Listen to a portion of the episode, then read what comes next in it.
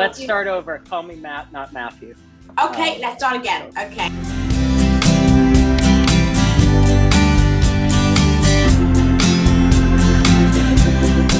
In this episode of the Learning and Talent podcast, we speak to former Chief Learning Officer at McKinsey, Matt Smith. Now an executive coach, Matt discussed creating a culture of intentional learning and the importance of a curious mindset.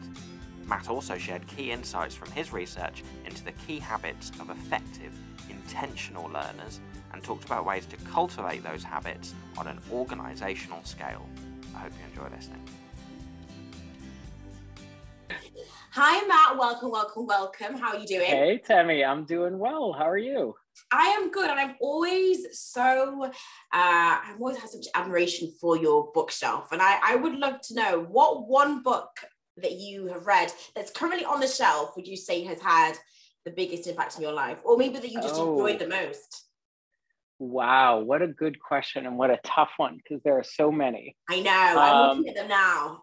Uh, I need to. Well, I don't know where it is because my books are all disorganized right now but there's a book called Getting Things Done by David Allen. Oh yeah, I, you know it. Okay, yeah. so it's uh, it's a very nerdy choice um, uh, to your question, but I probably read Getting Things Done seven or eight times. I come back to it every couple years, and uh, it has uh, been a complete revelation in how I organize my life and make sure people always talk about in terms of like systems and organization stuff. To me, it's all about how do you actually live the life that you want to live and how do you make sure you're focusing on the things that are important to you. So that's the one that pops into my mind first. There are probably 15 others I could put pull off the shelf for you, but that's the one that popped in first. Oh, I like that. I remember reading it. I remember there was a very um, detailed system for organization, and the way that he put it, I, mean, I can't remember all of it. Uh, I've read a lot of organizational books, but I do. That was. I would also say that that was a book that really started me on a journey in organization, and I like yeah. the way that it it led you to sort of focus on intentionality with the way that you live your life, because that's what you you do a lot. I know what you, you work on when it in terms of intentional learning. That's something that you've written, that's right. You've written about um, extensively, and so I would love to ask you a few questions about intentional learning. You know, sure. So, why is it important, would you say, for CLOs today to really focus on creating a culture where people are not just just learning, but really being very intentional about their learning?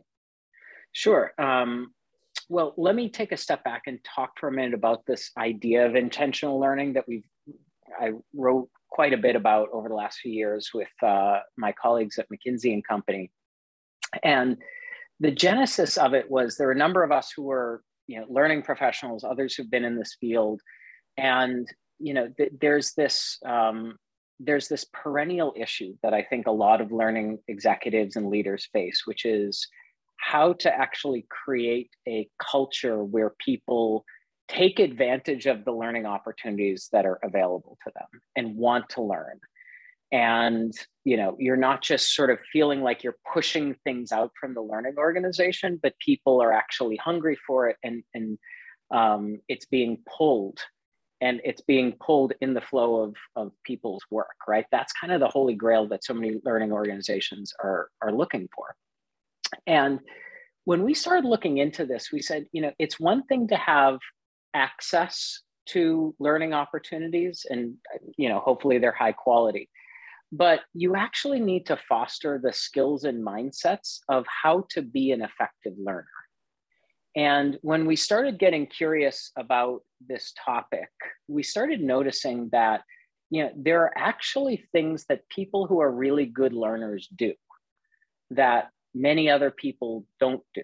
There are ways that they go about their day, go about their work that maximize the amount of learning that they pull out of all of the opportunities they have and maximize the excitement they get from the learning that they do. And so we started looking into what are those elements? What do the best learners do? What can we learn from them? And then how do you actually start creating an organizational context where these things are fostered and promoted? Fantastic. And in your article, you sort of you speak about two different mindsets that are really important. You yeah. talk about the growth mindset, which a lot of us are familiar with because of how Dweck's work. And then you also talked about curiosity, like having yeah. sort of a curious mind. I'm really curious, I suppose. How would you define being curious? Because I mean, I consider myself curious, but is there like a, a standard where you can say this is how you define having a curious mind like what would how would you know how do you know when you reached reach that position? Oh i don't know if it's something you reach. I think that to me curiosity is all about a desire to learn more about things. And you can foster this mindset of curiosity just in anything that you do. You could walk down the street and be curious about huh i wonder what these people are thinking or i wonder what's happening there. You could be in a meeting and be curious about you know how someone is approaching a problem different than you. You could hear about a topic and just be curious about it. So to me there's i think often unfortunately this sense of like i'm a curious person or i'm not a curious person. We we view it through a ironically very fixed mindset type of point of view of it's either something you are or aren't i think it's actually a mindset that can be fostered and then I view it as almost an infinite scale. You can always keep getting more and more curious about things in life. And to me, it's the combination of this growth mindset, which in very simple terms is I believe that I can learn and grow. And then curiosity, which is I have the desire to learn and grow.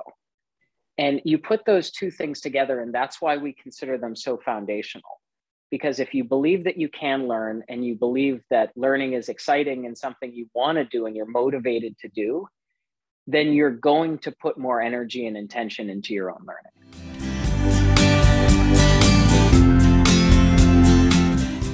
I also feel like it really does help with um, when you have an organization where people think in that way, I find that when it comes to challenges they're facing, they're able to problem solve much more quicker, they're able to become more agile. I think it does help with innovation as well. And it also helps people you know to create a more harmonious environment if everybody's approaching challenges and opportunities in a way of stretching themselves and developing themselves so you talk about strategies that people can implement every day to practice it because I think it, like you say, it's not yeah. reach it, but it's almost like a daily practice. You know, having desire, having this um, mindset that you want to stretch and go. So what could people do, or what would you recommend that people do on a daily on a daily basis to really cultivate that mindset?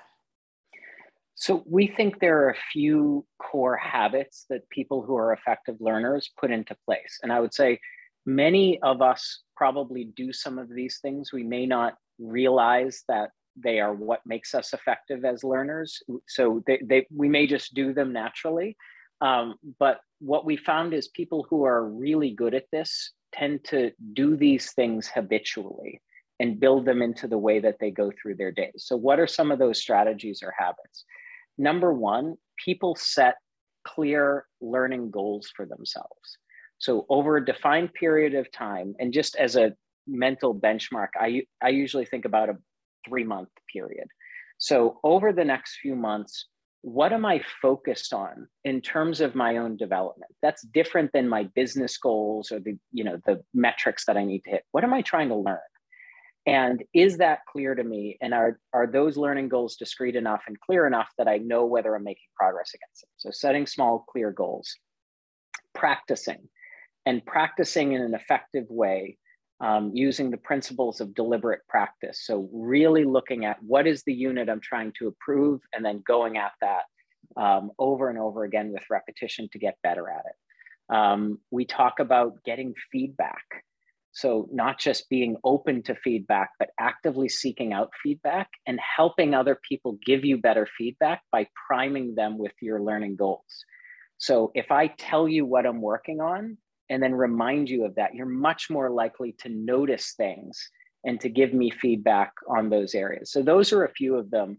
You know, we talk about multiple more in the uh, in the work that we've done on this, but there are strategies that are not actually rocket science. They're not that hard to build into your day to day. but very few people do them all consistently because they do take some effort and intention to put into place. Yeah. It reminds me of a book that I was reading, Atomic Habits. Yeah. Um, by James Clear. I'm sure you're familiar yep. with his work. And he mm-hmm. often talks about, you know, it's not about that one big act that's going to transform your life, but it's the it's those I suppose the atomic, those small habits that you do daily that compound over time that lead um, to sort of the results that you want to have. Um, so we obviously have CLOs in our community who are responsible for learning employees 10,000, 100,000 employees in their organization. So this is great in terms of looking at an individual level, but how do you scale this if you want to, if you want everyone in your organization to approach learning and development yeah. in this way, how, how would you scale that? Or what would, how would you encourage a CLO right now uh, in our community to cultivate that within um, their organizations? I think there's a few things that CLOs can do. Um, one of them is quite simply we teach so many things in our organizations, but very few organizations actually help people become better learners and teach these types of basic practices. In you know if we were talking about in a k to 12 environment these would be called study skills right? It's not a subject on its own but it's how to get better at every other subject by putting in the right structures and practices into the way that you approach your work. So I think at a baseline level, when, you know, in onboarding or in new manager trainings or in other pivotal moments in someone's career, helping leaders, helping new joiners and everyone in between learn these skills, I think that's one thing. I think the second thing is that leaders can role model and CLOs can help obviously for themselves, but also help others do this can role model what it means to be a curious learner. What does it mean to approach questions with a beginner's mind? Um, how can leaders talk about what they're learning, what they're seeing? Um, it creates this sense in an environment. It's what Satya Nadella has talked about for Microsoft of going from a know it all culture to a learn it all mm-hmm. culture, right? And this idea that you don't actually need to always have the answers to everything, but if you approach everything with a learning mindset, the company is going to be so much more innovative and it's going to be more exciting for individuals. So there's something about that leadership role modeling that I think has to be in place as well. And then I think at all levels in between, you have to actually encourage this. So in those moments of truth where someone wants to, for example, invest in their own learning, how is that handled? You know, is there pushback? Do people, you know, encourage it or not? So there's something in addition to the skills of effective learning, there's also something that managers and leaders need to get about how to create the right culture where this is seen as valued.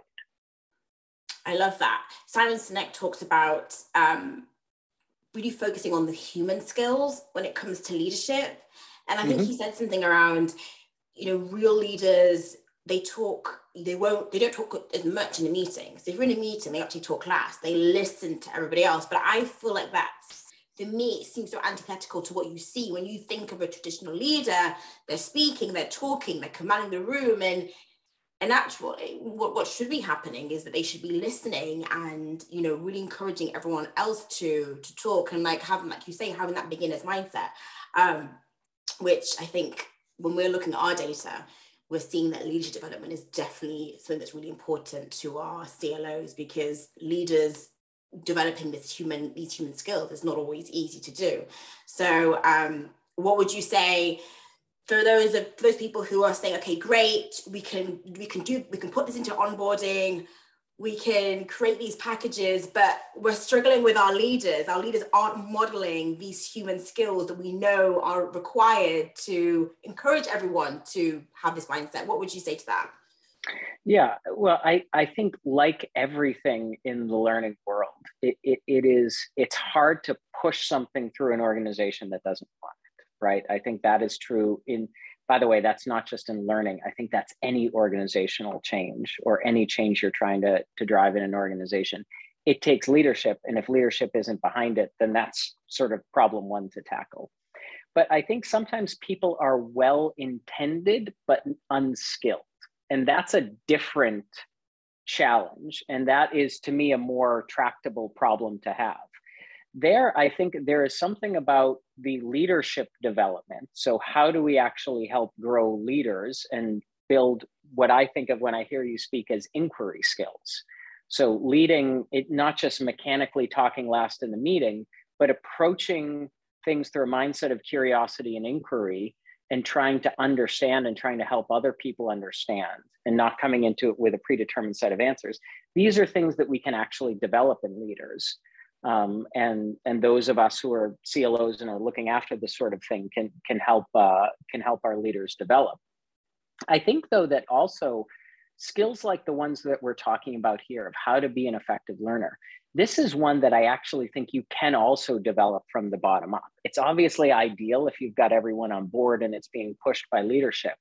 But some of these skills that we're talking about, frankly, they just make people better at their job. If people are more effective at, I think of it as squeezing the most juice out of, you know, every moment that they have, developing faster, learning new things faster, they're quite simply just going to get better at what they're doing. And I think if you build enough critical mass, even at lower levels in the organization, you actually can start to move an organization in a direction where you get more pull and you get more excitement around learning in the organization, even if you don't have the same level of senior sponsorship that we all know would be ideal. Thank you. Thank you, Matt. Well, we will stop there. I think we could carry on this conversation. I'm sure we could. Really good. You know, thank you for your generosity. Really appreciate you taking the time to speak to us. You're also joining us for our Copenhagen session in May, and we're looking forward to you chairing that event as well. So we do encourage everyone to register for that event. Um, and we, we need to do this again. So we'll uh, maybe bring Matt back again for uh, another another videos. Uh, and if you have any questions for Matt, you know, put them in the comments below, um, and maybe we'll bring him back to answer some of these questions. But thank you, Matt, for your time. Thank you, Temi. No worries. Thank you for listening. The Learning and Talent podcast is brought to you by iVentiv, the world's leading event provider for global heads of learning, talent management, and executive development. To find out more about joining an iVentiv Executive Knowledge Exchange, free and exclusive to senior leaders, visit iventiv.com. You can also join iKnow, the free online community for senior HR executives at iknow.mn.co.